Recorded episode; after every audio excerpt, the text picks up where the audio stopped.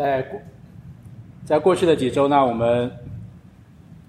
已经了解雅各这个人啊，他在之前是在一个怎样何等狼狈的情况下，他被迫踏上了这个离家去往哈兰的路途。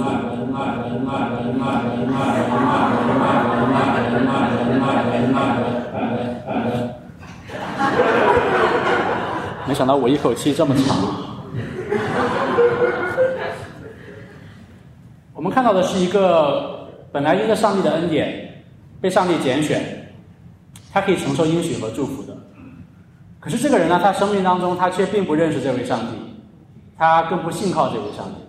他一直是活在一个靠自我去掌管啊、去算计的模式当中，他机关算尽、绞尽脑汁。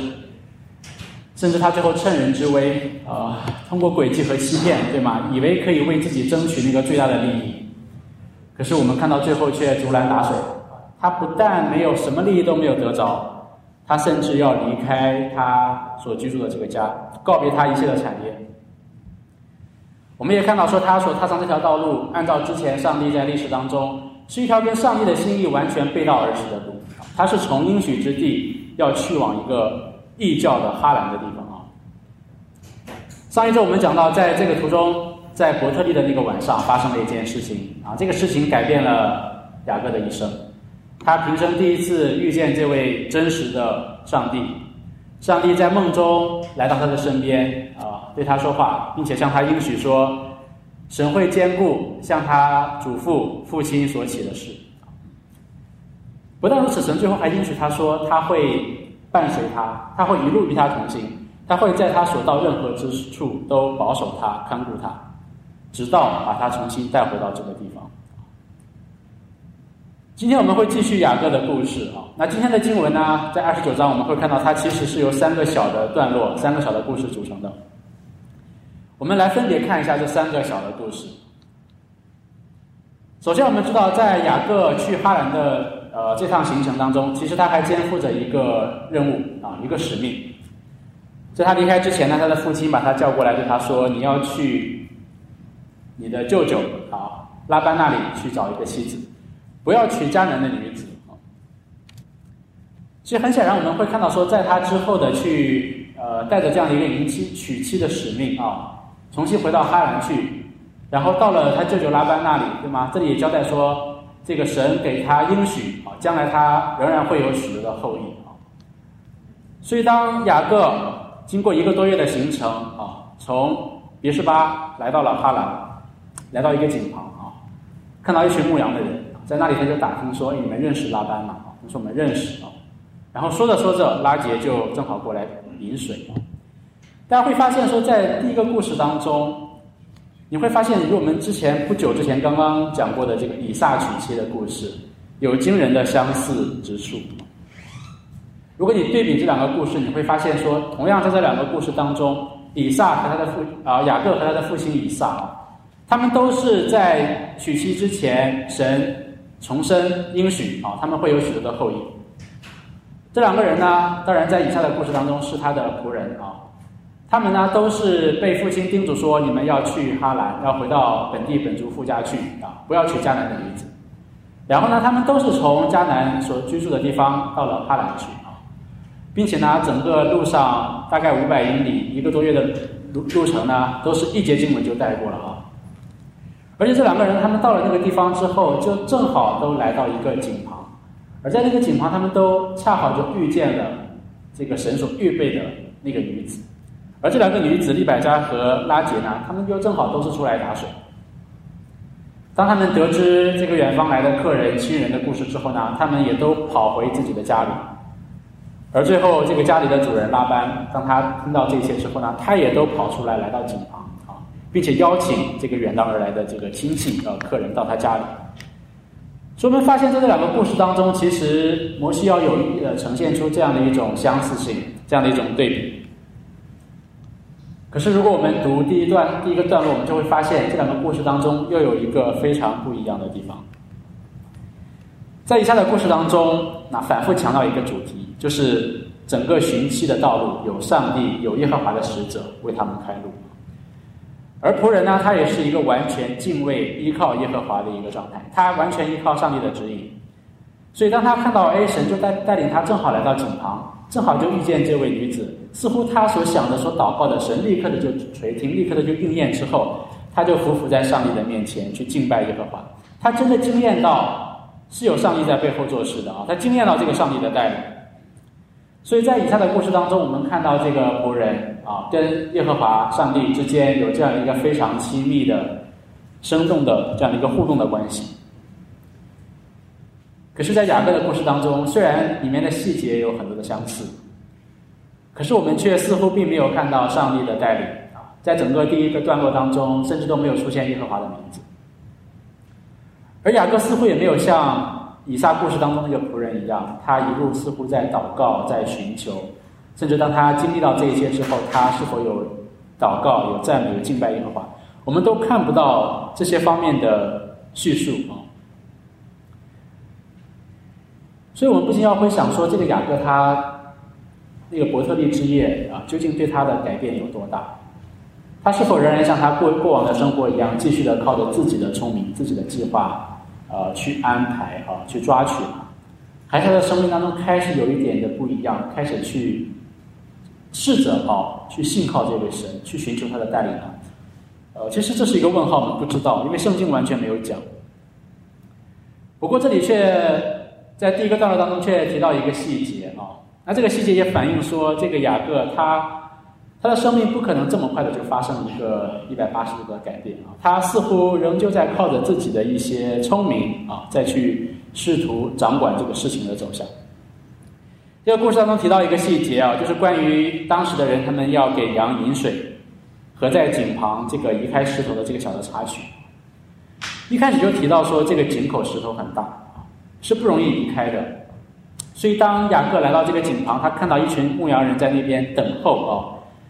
牧羊人说：“这些羊群还没有聚集完整，还没有聚集齐啊，所以呢，要等一下再饮水，因为那个石头非常重，啊，一般不会轻易的打开啊，要等羊群都来了之后再移开，并且在饮完水之后呢，要立刻的把这个石头重新盖回去，因为当地的这种地理环境许多的沙尘风，这个避免污染水质啊。所以当雅各来到这里，他跟牧羊人聊天，他得知啊，这些牧羊人认识拉班，并且当他后来看到这个他的女儿。”他所爱的拉杰正好出来打水的时候，这个雅各这个时候他提出了一个非常不合常理的请求。他说：“虽然羊群还没有聚集啊，但是呢，你们也就给羊饮水吧。饮完水之后呢，再把这些羊群拿去放一放。”雅各这里做了一件事情，他试图要去支走这些牧羊人啊，他似乎想要给自己和拉杰留一点个人的空间，似乎他仍然在靠自己去。控制这个事情的走向啊！当然，我们也看到这里，这个牧羊人他们也都非常的直男哦。他们说我们不能啊，要等羊群聚齐啊，等人多了以后再把石头移开，才可以给羊饮水。所以说着说着呢，雅各就看到拉杰就走了过来啊。这个时候，雅各做了一件非常不得了的事情啊。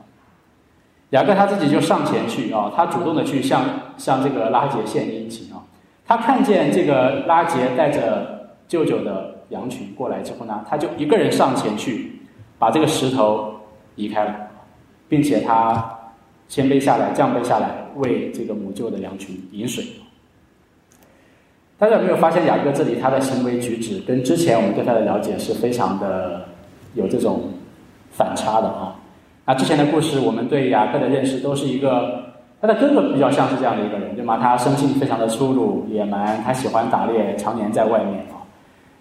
而雅各则是一个非常安静的一个文静的，每天待在母亲的帐篷里。可是我们发现说，他这样一个表面看似文静的男子啊，他很有可能每天在帐篷里面在在这个练肌肉，他的力气似乎一点都不比他的哥哥少。这个细节让我们看见雅各这个人，其实他仍然一直在尝试占据主动性啊，一直尝试在像他的名字一样要去抓取抓取那个他想要的东西。我们不晓得雅各有没有在这个当中任何一个时候曾经向这位上帝，那个在异梦当中向他显现的耶和华，有丝毫的祷告，或者向神去寻求他的带领。特别是我们在这个故事当中，我们并没有看见耶和华的名字被提及啊，似乎耶和华是缺席的。可是我们知道，透过这两个故事，以撒和雅各娶妻的这样的一个很多个细节的这种对比啊，其实我想摩西他也是在传递一个信息，就是说，不管雅各这个人他的行为如何，整个娶妻的道路啊，这个计划仍然是上帝在背后引导的，上帝在背后会带领。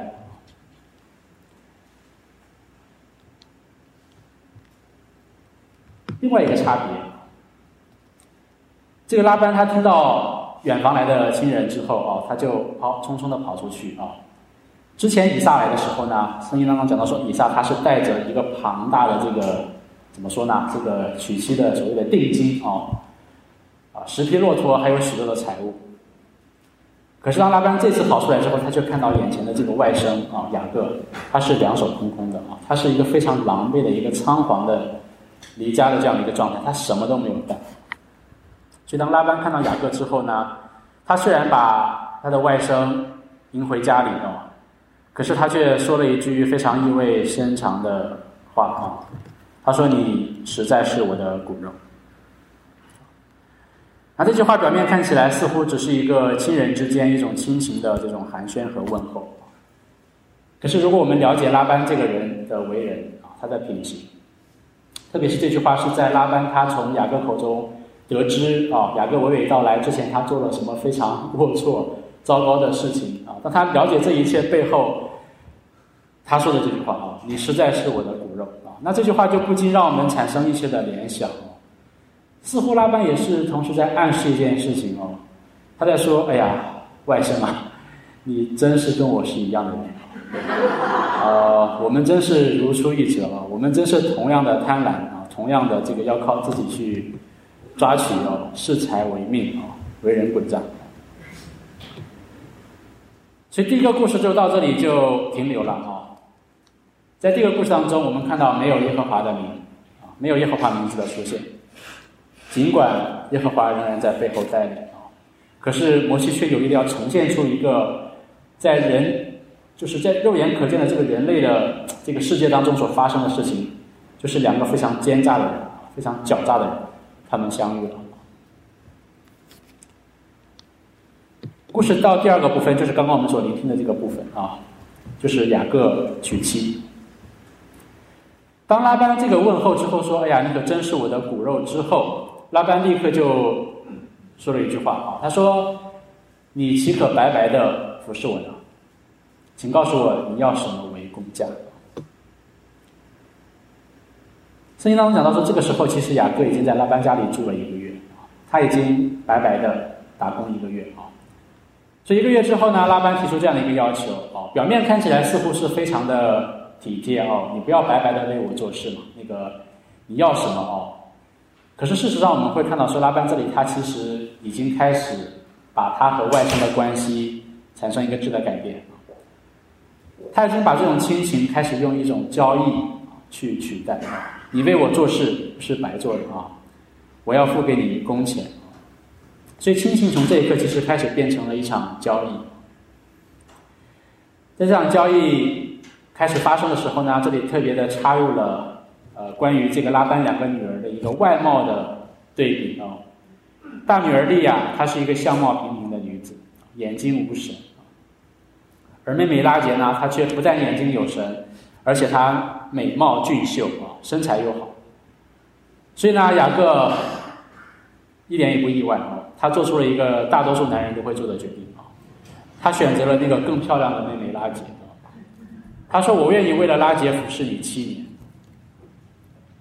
这场交易啊，最后就达成，拉杰来换取雅各七年的。工作啊，当然我们后来看到拉班他也欣然的同意啊，那表明这里其实这七年的工作啊，非比寻常。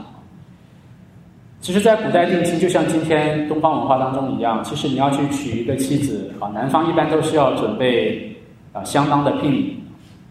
之前我们已经讲过，在以撒娶妻的时候，仆人他是带了十匹骆驼，还有各样的财物啊。是一个非常庞大的一个非常怎么说呢？一个殷实的这样的一个聘礼。可是这里雅各想要去迎娶拉吉的时候，他什么都没有。可是当他提出说我愿意为你工作七年啊，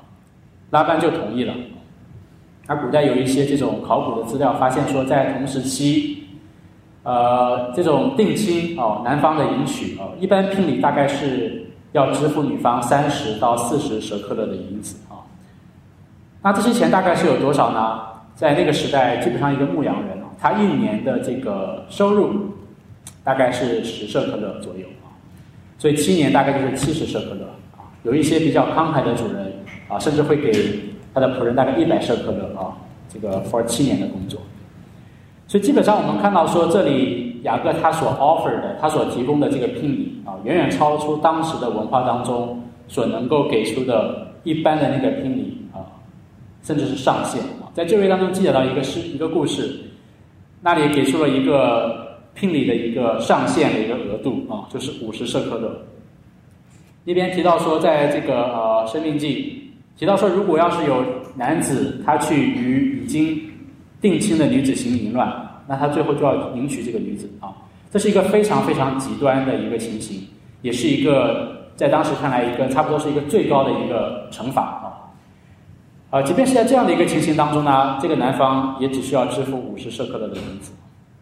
所以这里我们看到雅各他其实提供了这个 double 双倍的这个聘礼啊，难怪拉班他最后听到之后他就欣然的同意。不但如此，他对于雅各这个人的认识哦，这个人他一个人可以徒手把这个石头推开，啊，想必这个人他的干活力气啊也也不小，应该也很有力气。而且呢，如此这样啊，他的女儿还可以继续的与他一同再居住七年的时间。所以我们看到拉从拉班的角度来讲，这是一个非常非常划算啊，一个非常非常讨便宜的啊一个 good deal。那这个场景呢，在第二个场景，其实大家如果读到这里，我们会发现说，这个故事其实开始出现第二个跟之前故事的一个对比啊。大家有没有发现这种亲人之间的交易啊，这种趁人之危啊，这种利用对方的这种弱点啊，他的劣势啊，去讹诈啊，去榨取这个更高额的啊这种报酬哦。非常像之前的另外一个故事啊，这个故事就是之前雅各和以扫交换红豆汤的故事。如果我们比较这两个故事，我们也会发现这个当中有非常惊人的这种相似性啊。在这两个故事当中啊，拉班和雅各的交易，他们是舅舅和外甥啊，也可以翻译成兄弟啊。拉班很显然是交易的主动方啊，是有利的那一方啊。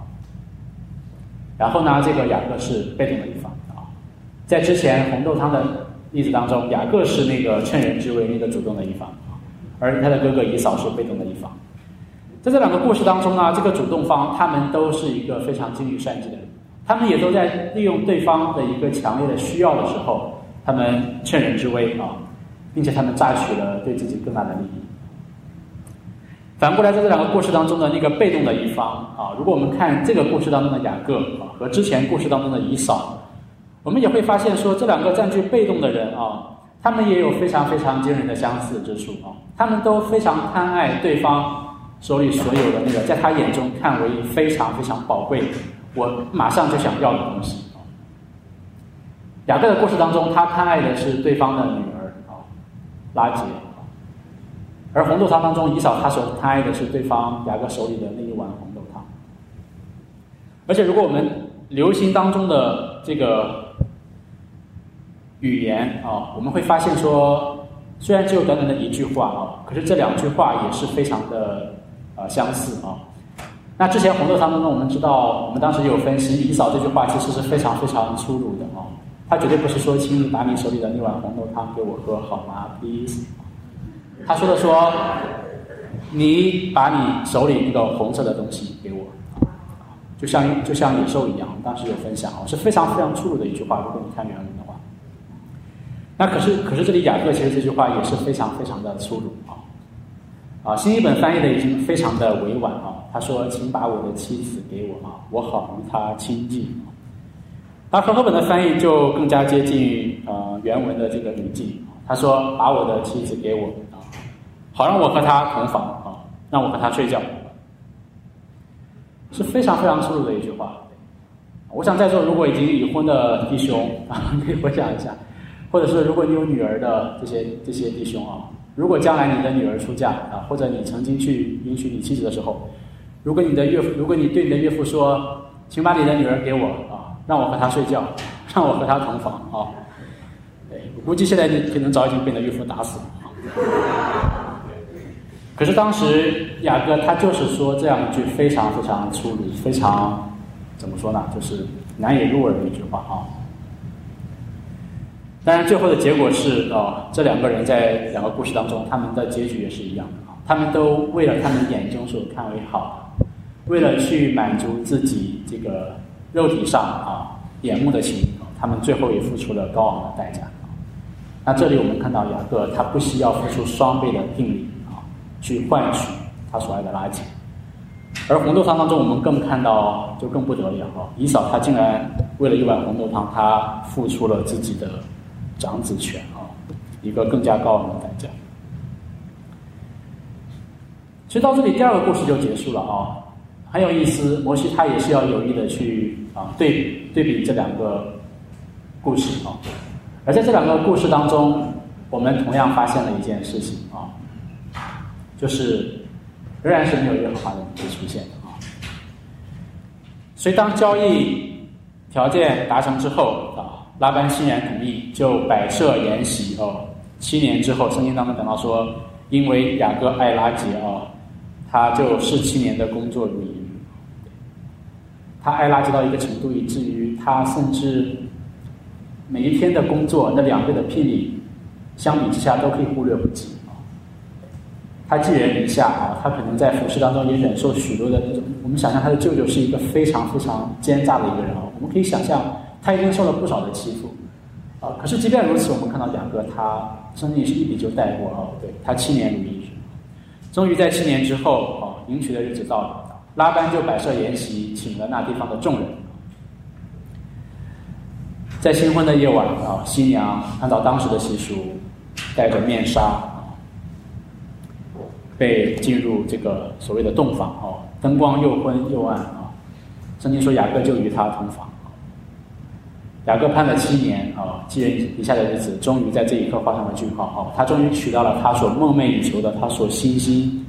心心念的啊，他所爱的拉姐。可是当那一晚他们夫妻同房之后，在次日的清晨，太阳光照进来啊，掀开这个面纱啊。雅各就发现眼前的人并不是垃圾，而是因为他根本不喜欢的眼睛没什么力量。所以我们可以想象一下雅各他当时的那种心里的愤怒啊，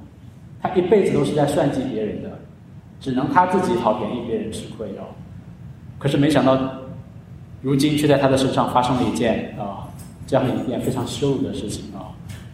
一个从来是算计别人的人，竟然被别人算计。这种羞辱感，其实常人是无法体会的。所以在次日的清晨啊，雅各可能怒气冲冲的就从婚房里走出来哦，看到舅舅就指着鼻子骂他，向他发怒说：“你向我所做的是什么？我服侍你，服侍你七年哦，不是为拉结吗？你为什么欺哄我呢？”其实摩西这里非常的有意思哦，他这里这个“欺哄”这个词哦，跟之前。当雅各欺骗完他的父亲之后，以扫怒气冲冲的进来说：“他名不叫雅各吗？他不就是欺骗人的吗？”啊，那边用的是同一个词啊。所以你可以想象雅各他这个时候他的愤怒哦，可以理解哦。可是如果我们觉得这个时候雅各的愤怒完全是出于被他的舅舅欺骗，他的怒气全部都是发在这个舅舅拉班的身上。我们会会想，我们就会意识到说，可能事实并不是这么的简单。虽然他真的很气，他非常恨他的舅舅，他被被骗，在羞辱当中啊。可是如果大家再试着想一下，如果我们今天站在雅各的角度啊，如果你是雅各，你经历了雅各所经历的一切，我们可以去分析一下他这个时候他的怒气的成因啊。我们就会发现，他的怒气绝对不是只是冲着他的舅舅一个人的。因为这个人他已经不再一样，他有过非常奇妙的经历，他遇见过上帝，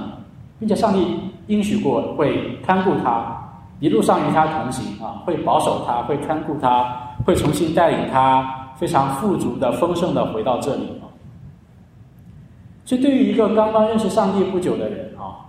当他听到上帝这样的应许，他生命中多少他会有那么一点点的这种盼望、期待啊，这位上帝他会看顾我啊，啊，我的人生至少或多或少会比较顺利啊，因为我如今是一个如有神助的人啊。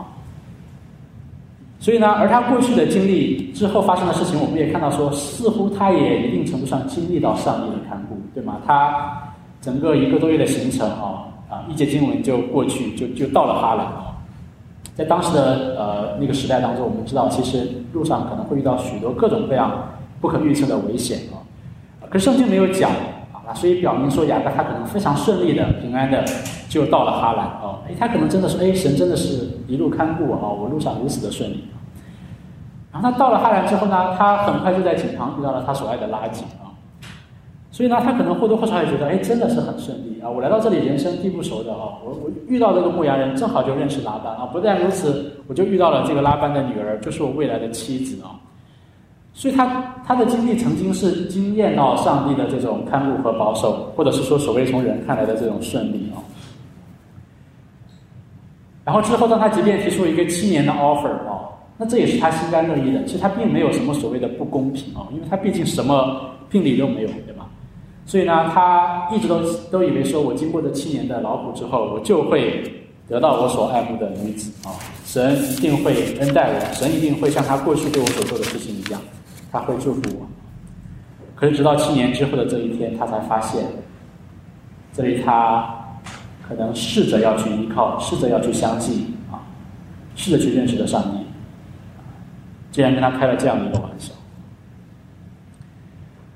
我相信雅各的愤怒当中绝对有啊对上帝的部分。虽然圣经没有讲啊，但是如果我们设身处地的站在他的立场，站在他的位置，我们就可以体会他心里面的这种愤怒啊，埋怨他的舅舅是这样的一个卑鄙的人，他更埋怨背后上帝为什么会让他经历这一切，为什么让他遇到这样一个无耻之徒呢？啊，为什么要要这样的对待他自己呢？故事到这里，其实摩西他已经在不知不觉当中给我们呈现了第三个对比。在新婚夜的这个夜晚，跟之前两个在去七天的夫妻以撒的那一日啊，同样存在着惊人的相似之处。在这两个故事当中，那个骗人的一方啊，这个拉班和雅各的故事当中，骗人的。一方当然是拉班啊，包括他的大女利亚，因为利亚冒充了对方所爱的拉姐，而之前雅各在欺骗父亲以撒的时候，他同样也冒充以撒所爱的以扫。而两个故事当中，那个被骗的一方雅各和以撒也是呃有相似之处，他们都是在一个眼睛看不清的情况下被骗。以撒被骗是因为他年老眼睛昏花。而雅各被骗呢，是在他新婚的夜晚啊，在昏暗的灯光之下啊，在他喝了酒微醺的这种啊身体的情境之下，他眼睛看不清楚的时候，他也把对方误认成他所爱的阿吉。所以摩西他有意的要把这两个故事啊，去暗示这两个故事当中的这种对比啊，同样是一场闹剧哦，今日啊和昔日。竟然有如此的这种讽刺啊！在前一个故事当中，我们知道以撒他摸着雅各的手啊，他误认为这是以扫，他所爱的以扫，他呼喊他的名字啊，以扫，我儿啊！雅各说啊，我是啊，他冒充了他的哥哥以扫的名字啊。那在雅各的新婚宴没有交代这么多的细节。但我们也可以思想一下，说一定也发生类似的画面、类似的场景。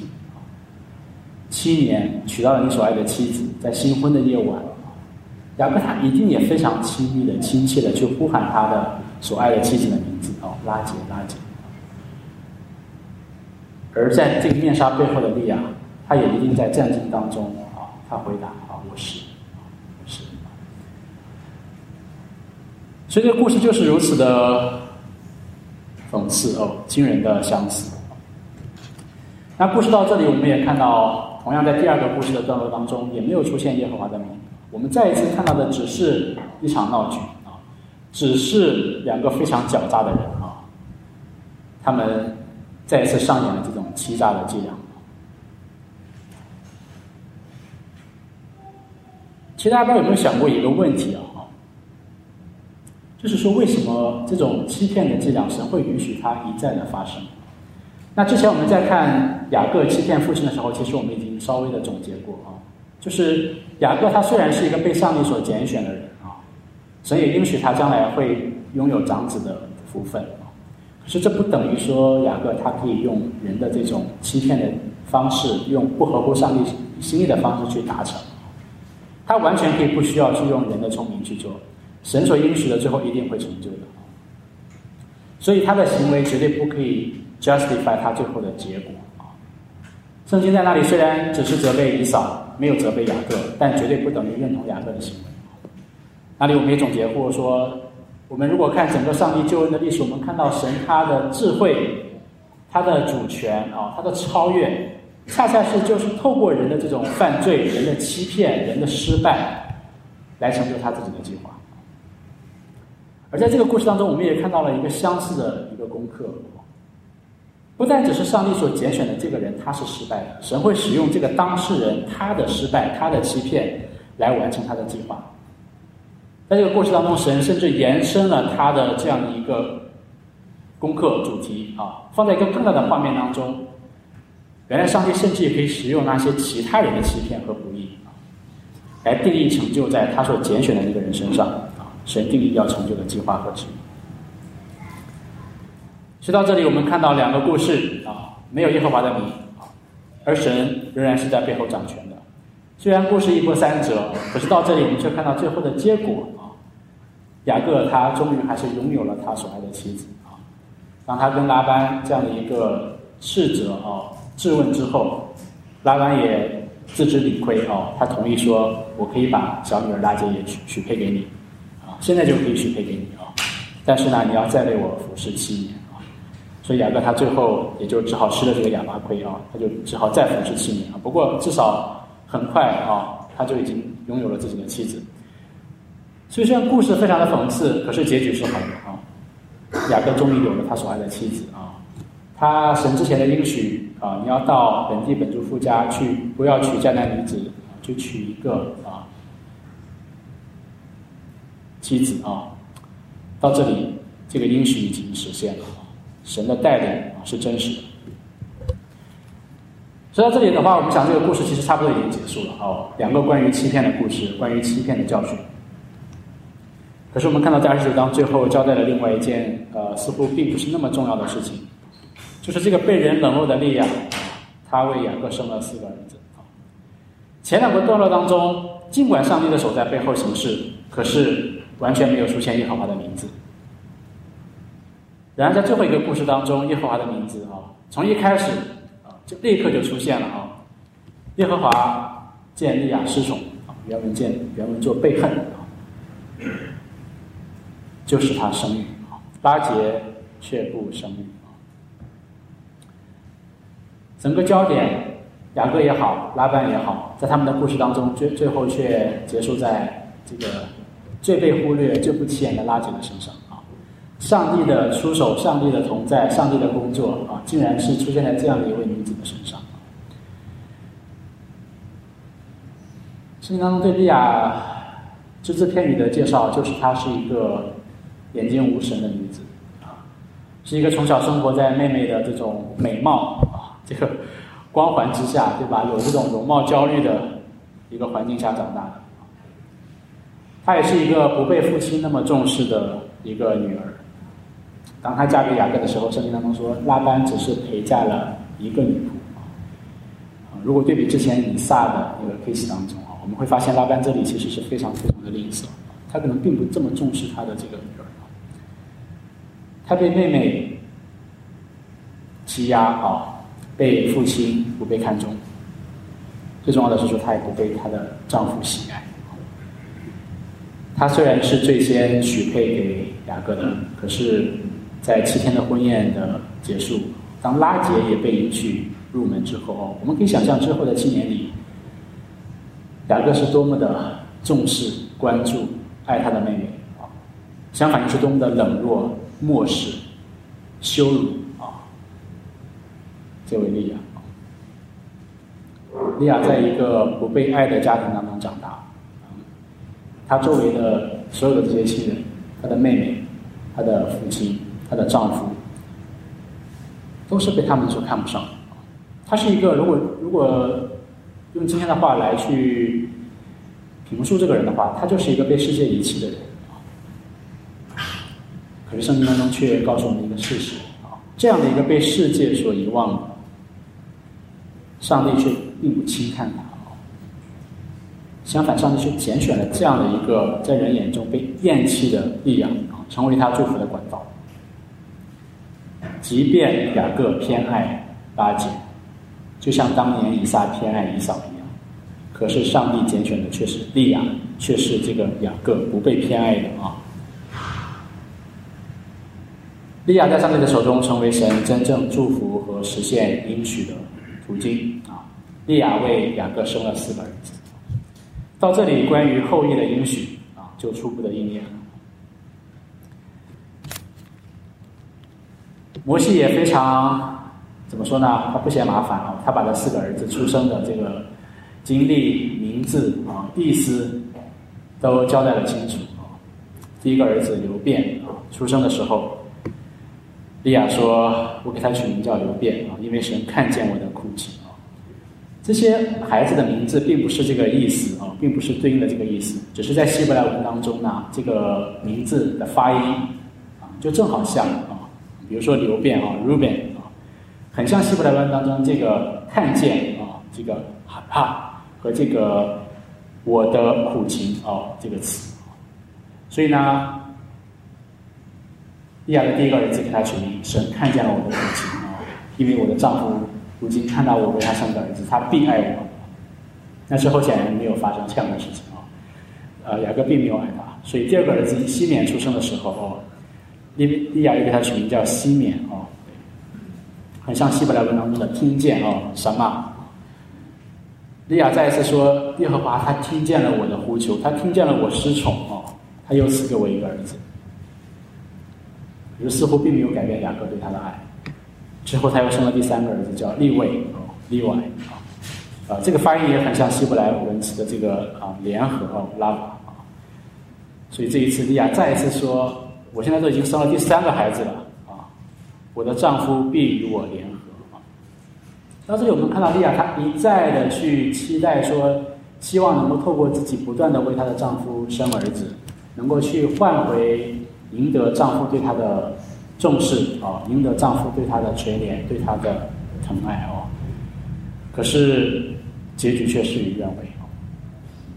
直到最后第四个儿子犹大出生的时候啊，利亚这个时候为他起名叫犹大哦，亚胡达啊，很像希伯来文当中的这个赞美亚达这个词。我们看到，直到第四个儿子出生的时候，利这个利亚才发生了一个改变。他似乎从过去三次痛苦的经历、泪水当中站了起来。他说：“这一次，这一回，我要赞美耶和华。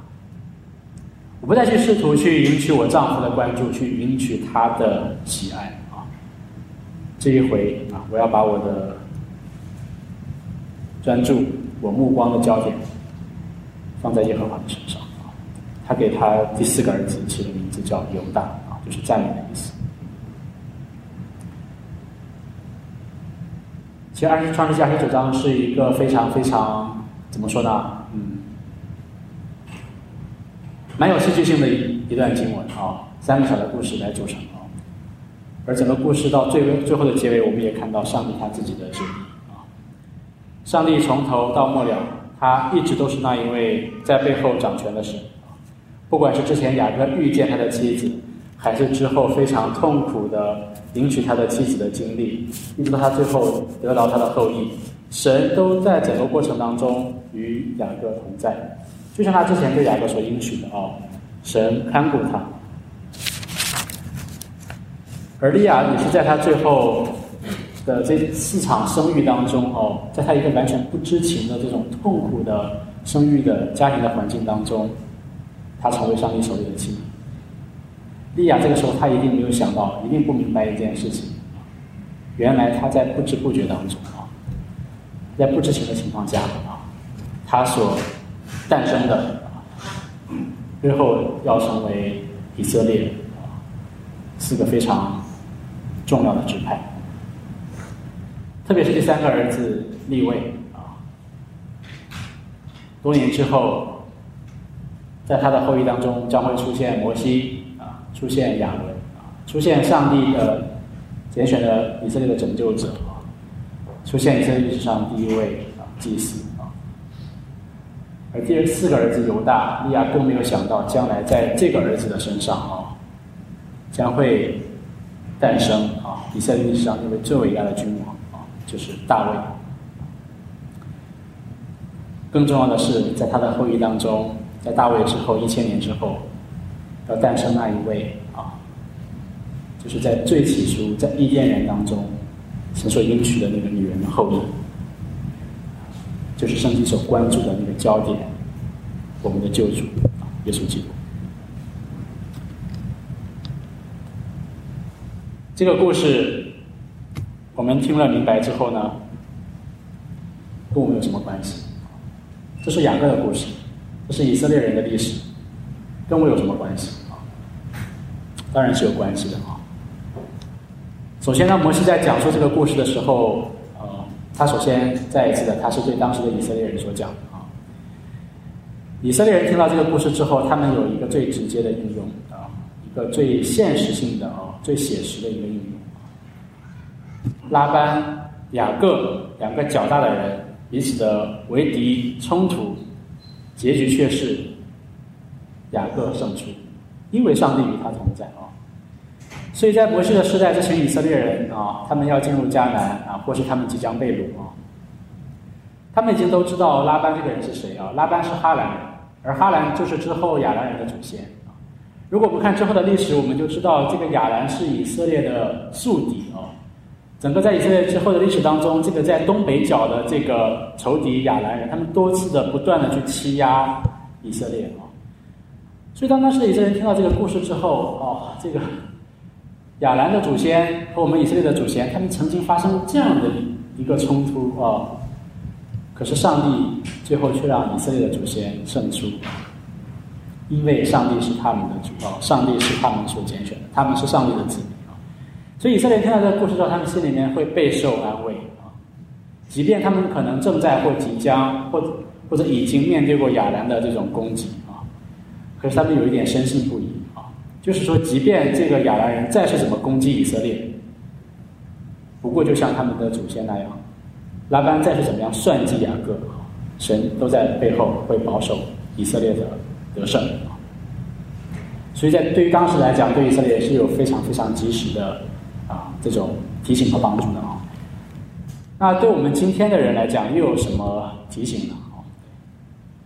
其实我想这段经文的功课和我们之前在讲这个雅各欺骗以撒一样，其实是非常相似的啊。就是我们会看到人类之间所发生的事情啊，都是罪人啊。人所能所做的，不过是去依靠自己的聪明去算计、去谋算各样的事情。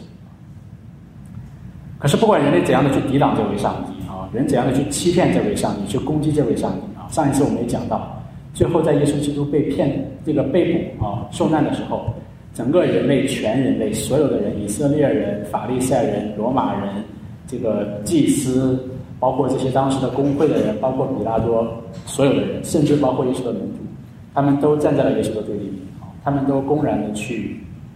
否认啊，拒绝啊这位救主，不但是他们去诬陷这位救主啊，他是罪人，他亵渎了上帝，我们并不认识他。所以那那那个地方我们已经其实讲过，其实雅各的欺骗不过是整个人类对上帝关系的一个缩影而已，整个人类的一幅图画就是一个不断抵挡上帝的啊。这样的一个画面啊。可是圣经却透过这个故事去宣告一个更大的一个信息，就是即便如此，即便人类犯罪，即便人类失败啊，可是人没有办法去拦阻、去干涉、去阻止上帝计划的实现。在这里同样也是如此的。那今天教会其实就是旧约的以色列人，今天教会就是新造的以色列人啊，我们是一个新的群体。我们其实也面对我们的亚兰啊，我们的拉班，我们也面对这个世界对我们的这种欺压、欺骗、诡诈。我们可能也被骗，我们也可能也承受羞辱啊，我们也会遇到不公啊。在这样的时候呢，我们也会像当时的以色列人一样，我们会去问啊，上帝在哪里？啊上帝，你为什么不来拯救我们？像雅各一样，神，你不是看顾我吗？啊，你在哪里？教会在每一个时代，每一个基督徒，不是在我们生命当中，我们每天都会觉得上帝是与我们同在的。我们不是常常都会觉得上帝与我亲近啊，甚至很多时候我们觉得上帝是远离我们的。而这个故事给我们的提醒就是说，不管我们看不看见这位上帝啊，不管我们在讲的环境里。神都向我们宣告一个非常伟大的事实，就是上帝他绝不缺席啊！不管他的名字有没有出现在你我的生命里啊，不管你在遭遇什么，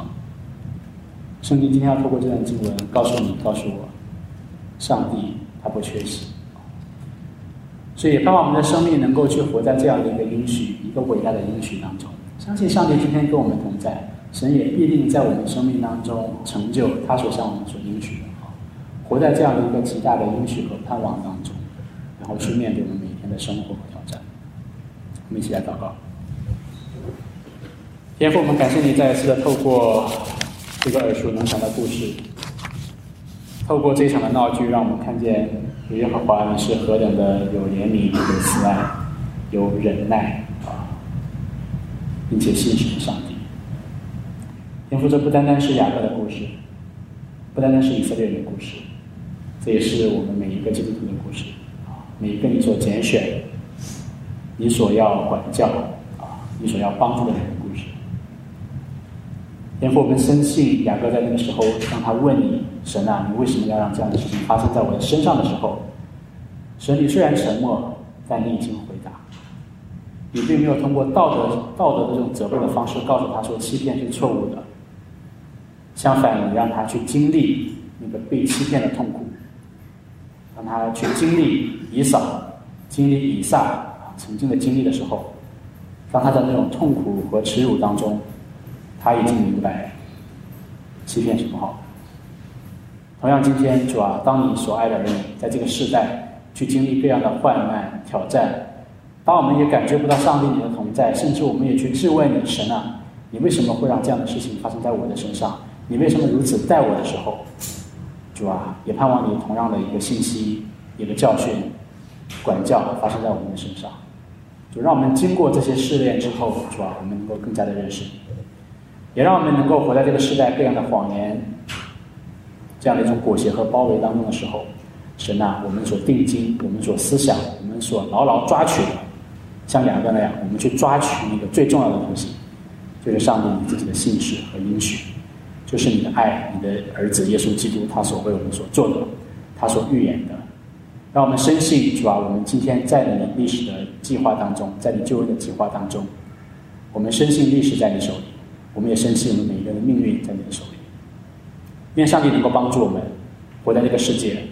却赐给我们一个远见，一个属天的眼光。感谢你，我们祷告不配，奉我主耶稣宝贵的名求。